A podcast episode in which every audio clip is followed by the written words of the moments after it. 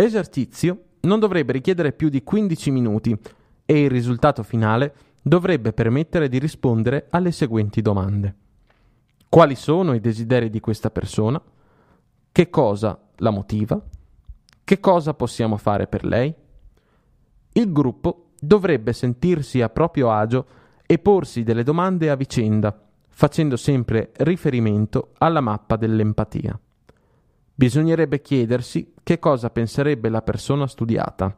Durante il lavoro è utile tenere la mappa dell'empatia ben visibile affinché possa essere utilizzata come strumento di messa a fuoco.